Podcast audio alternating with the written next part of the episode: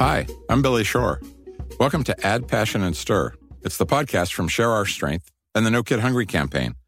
We share the inspirational stories of individuals who set their sights on a problem and then use their strengths to create solutions. On today's episode, we bring you Brandon Chrostowski, who's on a mission to change the face of reentry for formerly incarcerated people all across the United States. We'll be right back after this. Hi, I'm Billy Shore. I'm here with my sister, Debbie Shore. Welcome back, Deb. Yeah, thank you. Good to be here. And uh, our guest today, Brandon Edwins Chrostowski.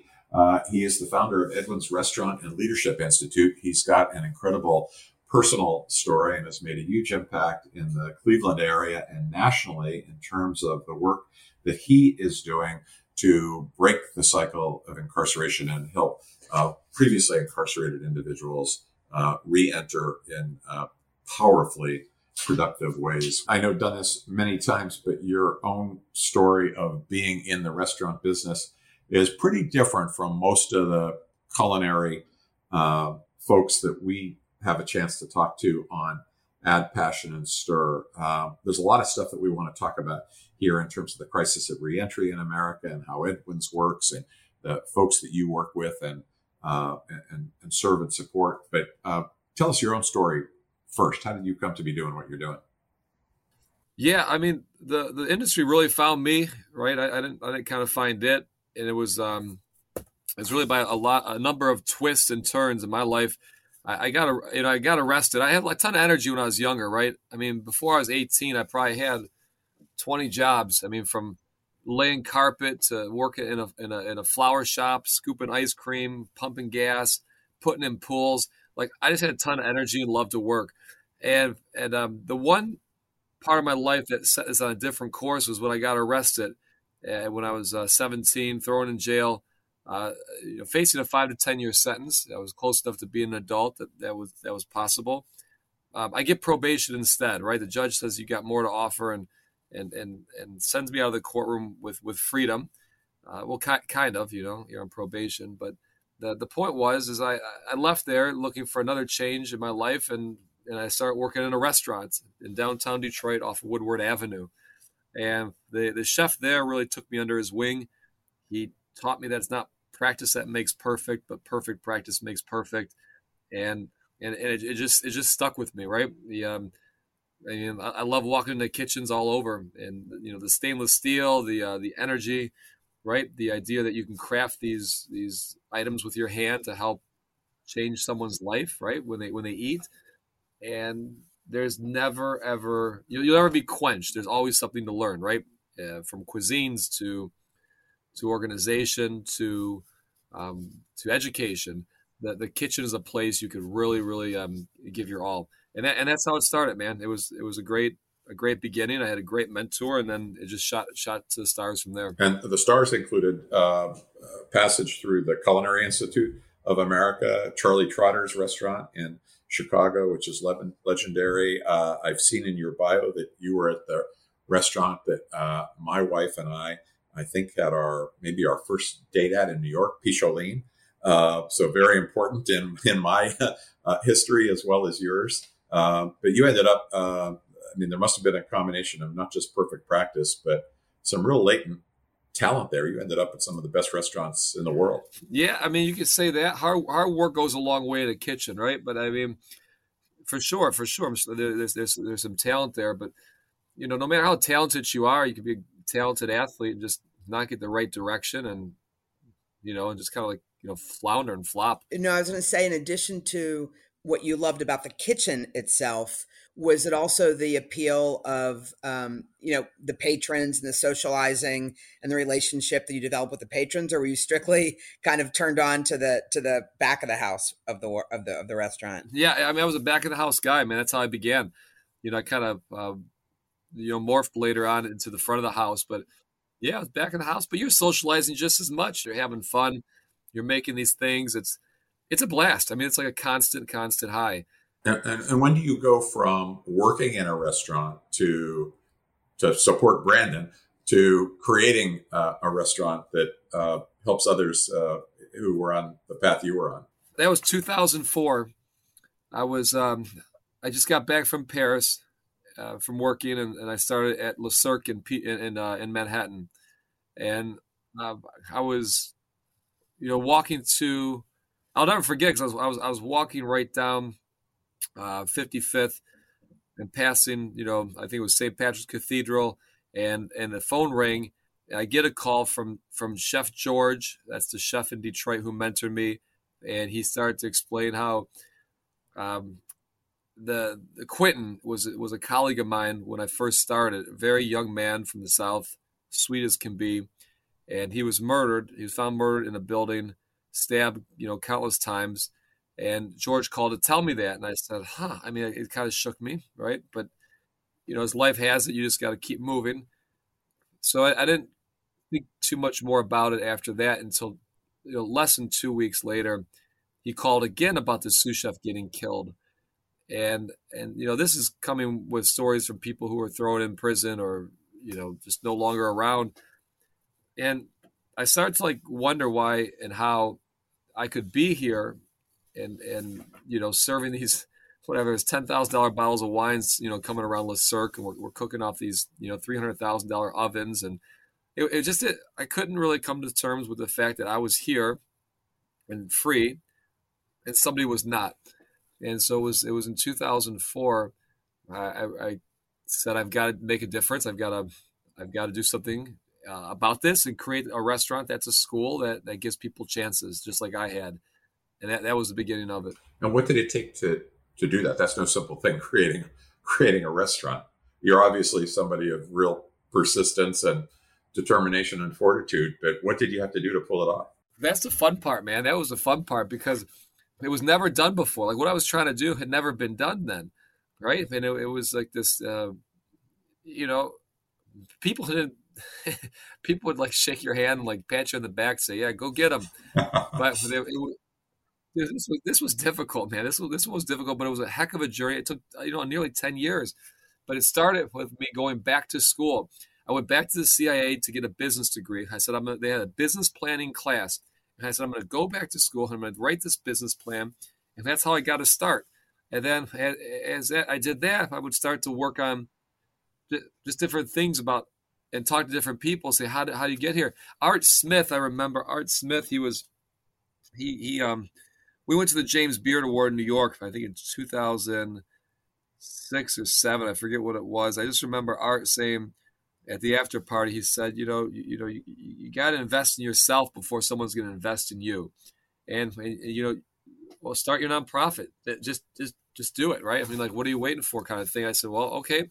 So I listened to him, I, and I saved my money, got an attorney, and just started, you know, getting all that paperwork together and filed for my nonprofit status.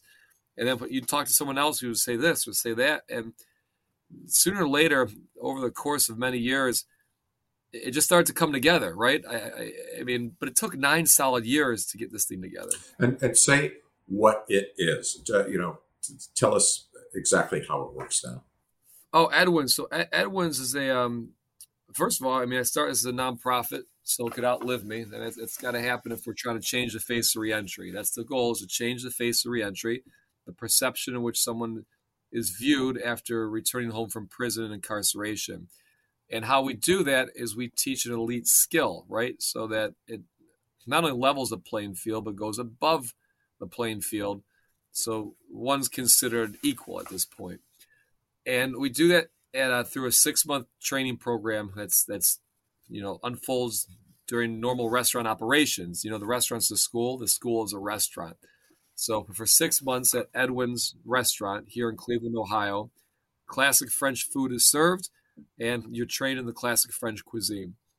Uh, it's about 900 hours, the program length. You learn every position uh, in the restaurants, so you have exposure to the whole the whole field, and you also get business basics. You get, you know, training with um, how to make make sure this you know you can maintain a profitable restaurant or manage a profitable restaurant. You know, we do ServSafe, gastronomy, all sorts of different um, topics to help not only build confidence, but give you, you know, give you the exposure so that when you get into this industry, you can navigate it. But along the way, it's not just that because if it was that easy, we, you know we've been doing this all over the place. You know, we've we've really provided a strong hug of support. So I've got a case manager on site. Uh, we've got uh, four buildings for housing. You know, we got two apartment buildings, that you know, three story. It's not it's not a small small adventure. Uh, two houses for graduates and for families. Uh, we've got a campus with a basketball court, a library, a fitness center. Uh, in fact, we have a butcher shop and bakery in that whole same area.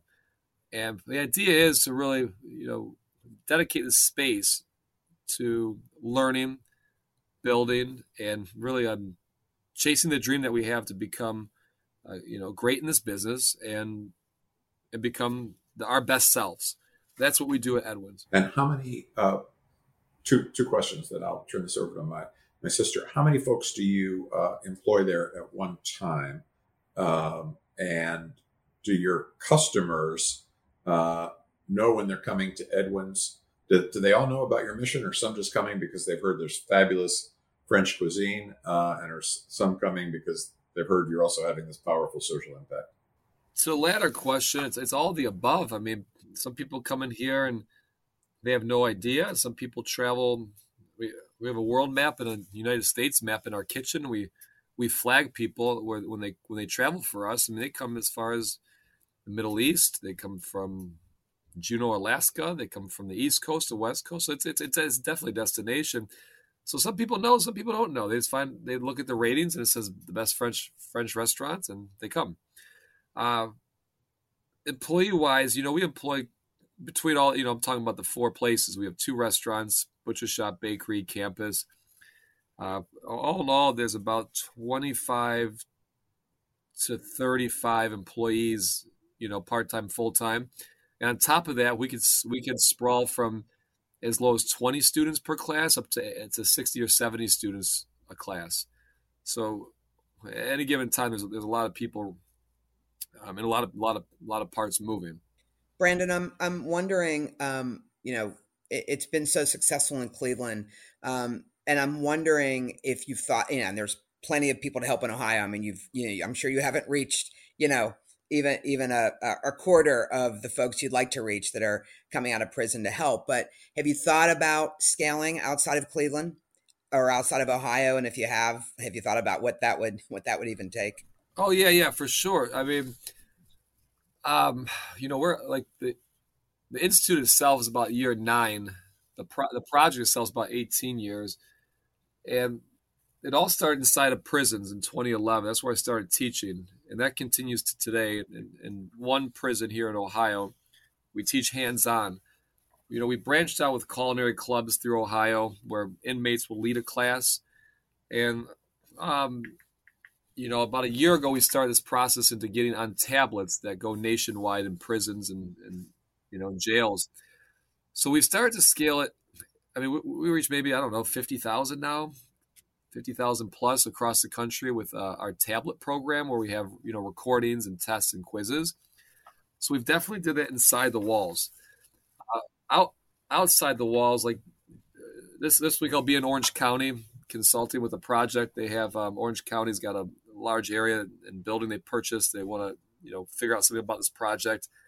Uh, you know, I'll go down to Texas and consult with their their prison system uh, manufacturers down in Memphis. I mean, the consulting piece has been going on for a long time, and and we've helped people who have ideas get to where they want to go, and that's truly the expansion. I, you have to understand. I mean, a restaurant itself is a lifetime, right?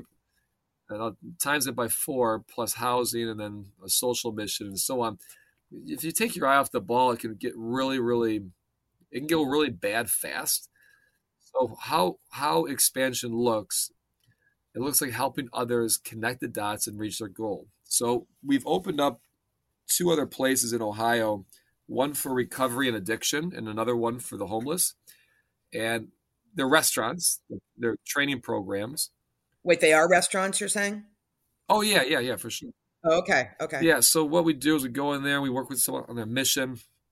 We work with them on um, you know what they're trying to do. We, we, we build curriculum, decor.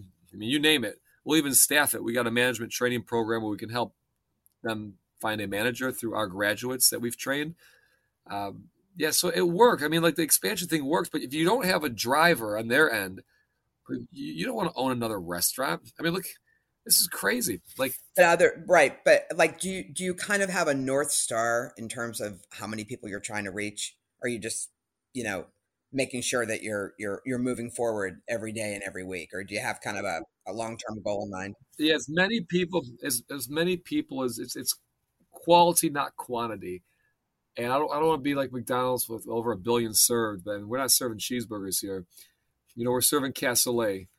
And as many people as we can affect with quality, and our system is quality, that's what we'll do until it naturally grows, grows, grows, and grows. But you know, right now the Cleveland Browns, our local football team, has said, "Hey, anyone who finishes that tablet program, you know, we'll we'll help pay for transportation to Cleveland."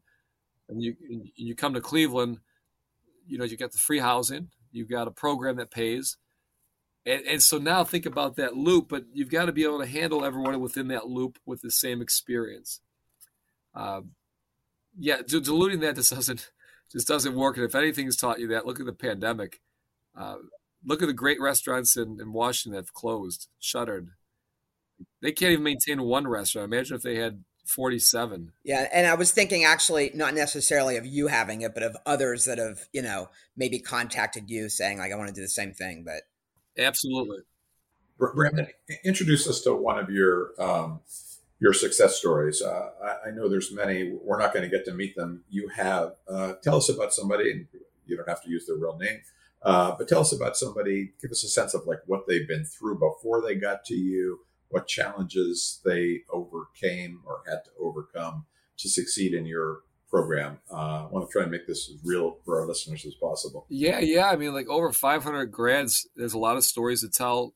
I mean, if you could just imagine um, someone who's struggling with, one, the, the, the fact that they're not feeling whole, right? you know how you know humanity's stripped away from you in prisons and incarceration or even in poverty for that matter and so you got someone who maybe doesn't feel so whole. Compound that with an addiction, okay? Um, compound that with their, you know, they're not able to see their child, and and that person comes to our program, right? And so it's just imagine that you know it's like basic physics. It takes a greater equal amount of force to move an object. You know, moving moving an object like that into a positive direction in terms of a whole direction, a complete direction it's a lot, right? Both on that person's part and our part. But that's that's an example of a student I can give you who who just graduated about four months ago, and and she battled through it, and she, you know, how old was she? Um, she was probably in her late twenties, early thirties, and she does it right. She she battles, she overcomes uh, her addiction, which is never ever over, right? But I mean, through this program, she gets temporary rights to see her child, and then eventually full rights. And, and mind you, her, her child is not even one. And then she has, you know, full custody of her, her, her child, maintaining a job, and you know, stable. So, I, I, mean, I don't know how many victories one person can claim to have done on that level. Uh, one to overcome your, your your your greatest vice for the addiction, and two to to go through a heart wrenching legal process of not be able to see your your infant, and then maintain full employment. I mean, this is just like this is one this is one out of 550 or whatever graduates we got. Like this is one. Imagine that. And the story is just some people got their own brick and mortar restaurant. Some people have a food truck. Some people are happy in a corporate lifestyle that, that allows them to see family and su- support with family. Some have give, given back and you know work with children. Um, you know, it really it really sprawls. I think I think the underlying success is someone who has courage to take on their their their their their worst moments and overcome them through our program, which is food and hospitality, and, and make a life of it. That, that that's that's the underlying thing. And, and, when you talk about changing the face of reentry, um, let's we've talked a lot about restaurants. Let's talk about reentry and what the what, what the nature of the crisis is in this country and changing it from from what to what. Uh, you know, without uh, Edwin's, without your leadership institute, uh, what's the typical person coming out of prison facing, and I know the numbers are they're they're incredible. I think something like ten thousand ex prisoners are released from America's state and federal prisons every week. More than six hundred fifty thousand ex offenders a year. And these are staggering numbers, and we all have a general sense of how high recidivism is. So when you're changing the face of reentry, it's from from what to what? So it's first a perception of broken, discounted, um, you know, disrep- in disrepair, you, you know, just damaged, a threat. I mean, this is this is this is a majority of what people will think about someone who is who is returning home from prison. And just with that statement there, that is that permeates the housing world, that permeates the employment world, that permeates the relationship world, that permeates every little factor. You know, it's just it's such a large, um, over overarching sediment that society has for someone coming out of prison. We didn't even hit on the specifics, such as collateral sanctions, right, or a, a law that prohibits you from doing something, or a you know a housing issue that you can't you know are unallowed to do because of a, an offense, or you know, the, I'm not even talking about the technical stuff. I'm just talking about the the abstract, overarching sediment in this country that that people have for someone coming out of prison. And that's what we're trying to attack there because attacking that there, although, although it might take multiple lifetimes, if it changes or an example is set that shows otherwise, all the other stuff, all the all the now the concrete things start to shift and change, right? So that's that's the goal. I mean, doing something better than the most great people can do starts to show that hey, maybe it's possible that someone is redeemable, repairable, um, not a threat, a, uh, a hospitable human that you know that has a, a life to them, right? We all know that, but most society doesn't. So this this gem here is is what showcases that, and the long term arc and metrics of what we do. We have less than 1% recidivism, employment, you know, nearly 100%. like we will say 95%, we say. And, and we know, especially in this market, you can get a job if you really, really want a job, right? Well, I saw that and I had to read it twice. I mean, uh, close to 100% employment after graduation is astounding. Yeah. And then just, it's just the idea that they're not walking into a prep job or a dishwashing job.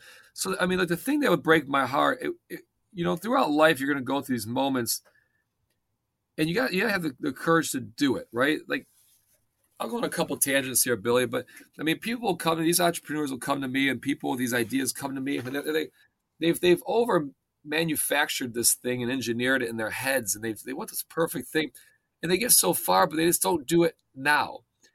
And I, I can rem- I can remember there's two moments I remember. Well, three. One, Charlie Rose saying like, you know, you have to have the courage to put something out there before someone finds it, you know, to be um, acceptable, right, or to be believable. And then I remember someone like countless people throughout my career, but I really started to take notice here in Cleveland when someone would just walk in the restaurant, generally an African American male, saying, "I want a job. I can wash dishes." And I was so sick of hearing this shit. I can I, I want a job and I can wash dishes. And I said, well, you know what? I, we're going to give you, we're going to hire you. So I, I, ran these other restaurants like I run this place, just not, you know, it wasn't publicly facing, but I would hire them and bring them through a system of starting as a back waiter, then a front waiter, then they'd work bartender. They, would start to work all these positions and, and, and really make something of it. Or they'd be in the kitchen and work their way up the ranks. But a human being is more than capable of just washing a dish if they so choose. There's nothing wrong with washing a dish, but you can do that. And and that was really the, those moments put me over the edge and saying I don't want to leave this earth saying I never tried opening a restaurant that could service and help someone who need it or want it more. And um, th- th- that's that's really it, man. It's, it's it's it's it's showing people in the world that just because you've been in prison, it's not the worst mistake you made is probably the greatest asset you have because you've found perspective. And that perspective is more powerful than sometimes a four year education because you can relate, you can understand, you know your, your triggers, you've become connected and whole with the world you live in because of that decision. It's not the scarlet letter. It's in fact the golden ticket to to to new places. And in, in addition to the to the job that you're giving them, you're really what you're really doing is you know showing them that that you believe in the potential, and it's the it's really the potential that I would think you know turns them around and gives you just an incredible sense of fulfillment. I, I, would I would agree. I would agree. And now and now it's it's it's something, and it's like you you know I don't. Yeah, once you get over all like the, the you know how you like you're a badass, right? Like no one told you could do this, but now you did it. And like once you get over over all those emotions, which for me was, I mean, after we you know we went to the Oscars or you know get all these awards, at some point you're like, all right, look, everyone's eating shit. We got it right, okay. You start to see this uh, this world a little little bit differently, and, and and right now, I mean, we've got some of the largest employers in the country coming to call they call and they say can you help us build a system for for our employees? Can you help us build a system for our business? And we know what it is. They, they, they can't find help right? So now it's this interesting position to be in when you get calls from these i'm talking like i'm not mentioning their names because we you know we have we're working together and stuff but now it's about how can we best work with a company who is strictly searching for labor. Maybe they have a half a heart for this, but let's be honest, they're looking for labor. How can we help build systems within their workplace that will actually benefit someone returning home from prison, not use, abuse, exploit, and then and, and use this as an opportunity to like really not put our toe in the door, but put our our whole body through this door and saying, here we are. So that's kind of that's a, it's an interesting switch that's happened over the last year, year and a half because of COVID but man, I'm telling you, the places we're in now would never have ever even considered having this sort of um, program inside their workplace. Never. You know, it it took you with just with the passion you have and everything else you've just talked about your experience. You know, you love to work and you've got this passion for for helping folks. But um, it makes me wonder, Brandon, do you think there's any other industries where this could apply? Um, I mean, I know you know you're deep into the culinary, and that's a huge industry. I mean, it's one of the biggest employers you know we have in this country. I, I know that, but but I wonder if there's other industries where the same you know where there would be an appeal um, to inmates in prison, where when they came out, they would have a, a real chance to you know to to to work and do something different. Absolutely, and you know, not everyone wants to be in this business. Right, right. I mean, we're you know currently we're working with manufacturers. We're working with people in um, in, in shipping and, and and receiving. I mean, these are like these are like low hanging fruit jobs. But I mean, we're trying to continue to encourage um, city and county agencies, you know, to to be able to use this perspective of incarceration within their within you know within their municipalities because whether you you know you you want to be an accountant or a um, you know, civil engineer, whatever it may be. There's there's there's pathways to stay around that, especially through um, you know, city services. Um, we we talk about education. Now, some laws would prohibit someone from maybe you know, being around someone, but the educational community, there's no community that this perspective doesn't benefit. Um, that a human can't be trained in. So it applies to everyone. I can tell you, for we we work mostly outside of culinary we work mostly with manufacturers, uh, distributors. Uh, that that's been kind of like the the the area of people want to want to hire in, are willing to take the take the um, you know the opportunity. Brandon, you know one of the things that we found at Share Strength, and I'm curious as to the applicability for for your work, um, and it's been for us, it's been reinforced many many times, which is there are so many things that we can do, that we can innovate, uh, ways that we can make a difference and be close to the, the people that we're trying to work with and, and serve. Um, but for us, at least in the anti hunger space, um, most of those good ideas can only reach uh, a large number of people uh, if public policy kicks in, if government kicks in and helps scale a good idea or bring a good idea to more places. Is there is, is there a, a part of your work that helps policymakers understand what they need to do to make reentry work better? Uh, you've clearly created some models. I'm just wondering, uh, you know, do you also have the bandwidth to share with policymakers what they need to be doing to, to leverage this? Um, so locally, uh, city, county-wide for sure, statewide for sure. Um, nationwide, not so much today, which is like a great, great disappointment. We had a we had a former president who who moved the needle for reentry further than I I've ever seen in, in you know let's say the last 20 years. And I think you could look back probably even further to make the idea of um, you keep saying legislative like the, the first step act was um, you know uh, reauthorized the second chance act was um, was initiated. You had a a president who was bringing the reentry culture to the mainstream in ways I didn't necessarily agree with, like Kim Kardashian, etc.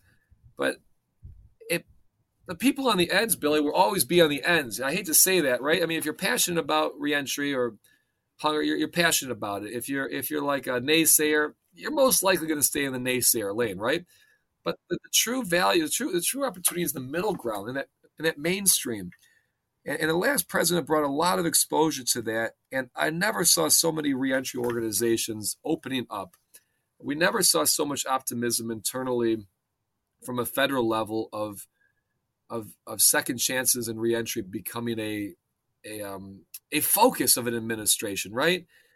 And, and, so things were things were moving in a great direction. Um, I know our local senator, our U.S. Senator Portman, you know, he was he's been instrumental since the early 2000s. Sherrod Brown has been a an advocate, but as soon as we got this new president, it's it's ceased. There's not even a department for reentry or, or initiatives or anything within within today's Justice Department. There's no, it, it's it stopped. It like it was like a hard stop, and and man, we made such great strides. So when you say that policymakers and and how we influence it, we can we're only influenced as much as someone's willing to you know be influenced, right? I mean, we, we're, we're a pretty damn good test of it. I mean, it was great being in. The, we were just on the cover of the Washington Post food section two weeks ago. I hope that reaches legislators. We in the New York Times is one of 52 places in the world changing the world. Um, I hope that reaches legislators. I hope that, that people start to say, "Holy shit, there's this thing out here that could work. Let's talk to them." But if there's not infrastructure, capacity, or even the the heart for this, dude, it's not going to move. We we know what it is Well, when you talk about the heart for it, I know one of the things that I've read you say uh, a number of times is that every human being, regardless of their past, has the right to a fair and equal future. Uh, t- to me, that resonates powerfully. But as you're talking about, is there the heart for this? I'm wondering, is that a would that be a controversial statement in some quarters? Are there some folks who just don't believe that, or is that a do you find that that's kind of a, a common ground to reach people on? I think I mean, well, what if yeah, if you don't have a heart? I mean, they're not to. Someone's not to do it if they don't. If they don't feel it's it's the right thing to do, right? If they don't think it's right and just, they're not they're not to do it. I would say they don't have the heart for it. But I would say of all the the controversial party line things that there are out there politically, and we're talking politically because we're talking about legislation. This is a pretty like everyone like seems to get it, right? It's not like there's this. Hey, it's a it's a bad idea, it doesn't work or something like that. They all seem to like say, hey, it makes sense. It's the American dream, right? I mean, like the second chance, everyone loves a comeback story, and but it's also, you know, fiscally responsible and it's socially responsible. It's the one item I could tell you that people seem to register in, in their minds, you know, and on their hearts. I, I, think I like to think they do, but if you're not acting on it, then why not? You know. Brandon, you know, we we work with uh, t- like thousands and thousands of chefs who you know raise money, use you know use their your voice their voice to um, you know help policy around hunger and poverty with us. And I'm wondering uh, what some of our chefs might be able to do, not just in terms of job training, but also in maybe influencing some of the quality of the food in prison. Do you have any thoughts about how we can get our chefs involved, or how chefs that are listening to this can get involved? Yeah, I, again, I think your voice is powerful, and uh, if you're a business owner, you, you you know you're you're contributing to an economy both in employment and and money's circulating through it, right? I think you got to use your voice. You got to you got to start developing a relationship or, or, break the ice with your local, uh, you know, politician, right? Whether it's you know start with a council person, maybe it's your senator, maybe it's your mayor. I, I'm, I'm not sure what level, but you got to start somewhere, right? And I think that's that's going to be a very powerful part of this to, to be able to to begin to move the needle. In prison, uh, you, you really got to start working with the governor or someone on their staff, maybe it's their, their reentry people or, or employment directors, because these contracts that are, are in prisons are usually with like these huge, you know, you know, industries. And uh, I know we're running out of time, but Brandon, how about the rest of us? We're not a chef, we're not a legislator. We want to support your work. Is there a site to make a donation? What should we know about the best way to support you? Yeah, Billy, I would say just get online, edwinsrestaurant.org. You know, you can obviously donate, right? You can donate money. That's that's probably the easiest, right? You could donate time. You could you can donate uh, brain power, right? You can help us, you know, connect maybe in, in areas that we're, we're, not in and help help advocate. You know, we're always going to spin our wheels trying to get access in places we're not. But if if you were asking in the prior question to what you could really do, it's just an individual everyone's got a voice, everyone's got a vote. Okay, you hear that over and over again, but like use that voice to ask your dry cleaner or your your, your kid's um, you know your kid's shop that he goes to or you know you, when you start talking to business owners say hey did you hire people coming out you know with second chances or reentering from prison and, and simply just having that dialogue and injecting that sort of narrative gets people thinking and then ask them why why don't you or why do you you know you can simply do something like that. And the next time you go to the grocery store, talk to the manager and say, hey, do you hire people with second chances? If they hear that from 10,000 people, I mean, damn it, they're going to start putting systems in place.